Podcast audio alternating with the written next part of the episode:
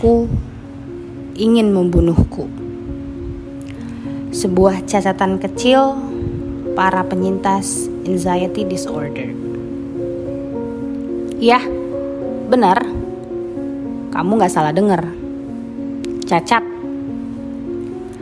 Seringkali kami dianggap cacat oleh orang-orang di sekitar kami. Cacat mental. Ah, tapi apa kamu tahu? Sehari, dua hari, tiga hari, berhari-hari, tamu yang gak diundang ini selalu saja datang menghampiri. Gak tahu maunya apa.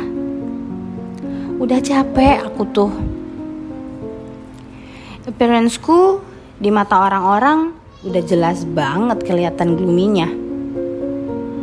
Sering overthinking bahkan sampai mual sendiri. Padahal mahku lagi nggak kambuh loh. Udah coba obat sana sini, sepertinya butuh obat penenang nggak sih?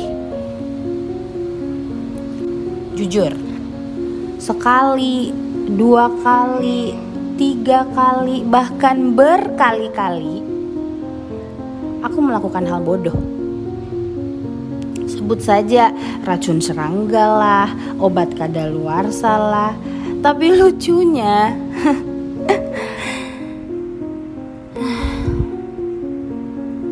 gak ada terjadi apa-apa.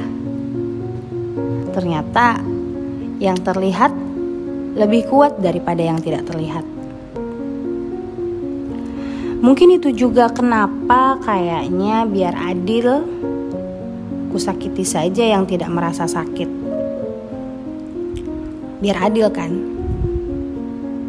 Satu titik, dua titik, tiga titik, sampai hampir di sekujur tubuhku sudah penuh terlumuri darah.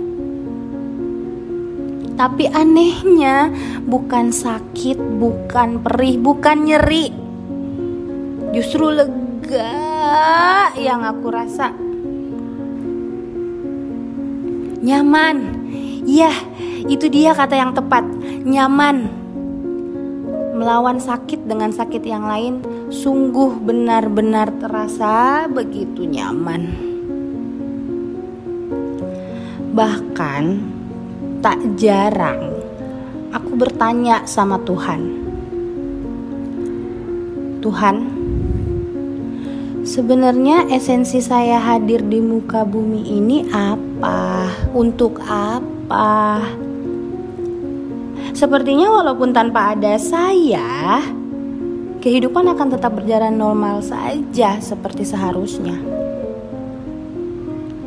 Jadi Tuhan tolong berikan saya satu alasan saja kenapa saya harus tetap bertahan seperti ini. Dan ternyata kalau memang tidak ada, tolonglah Tuhan, jemputlah saya sekarang. Toh, memang tujuan akhir dari semua ini adalah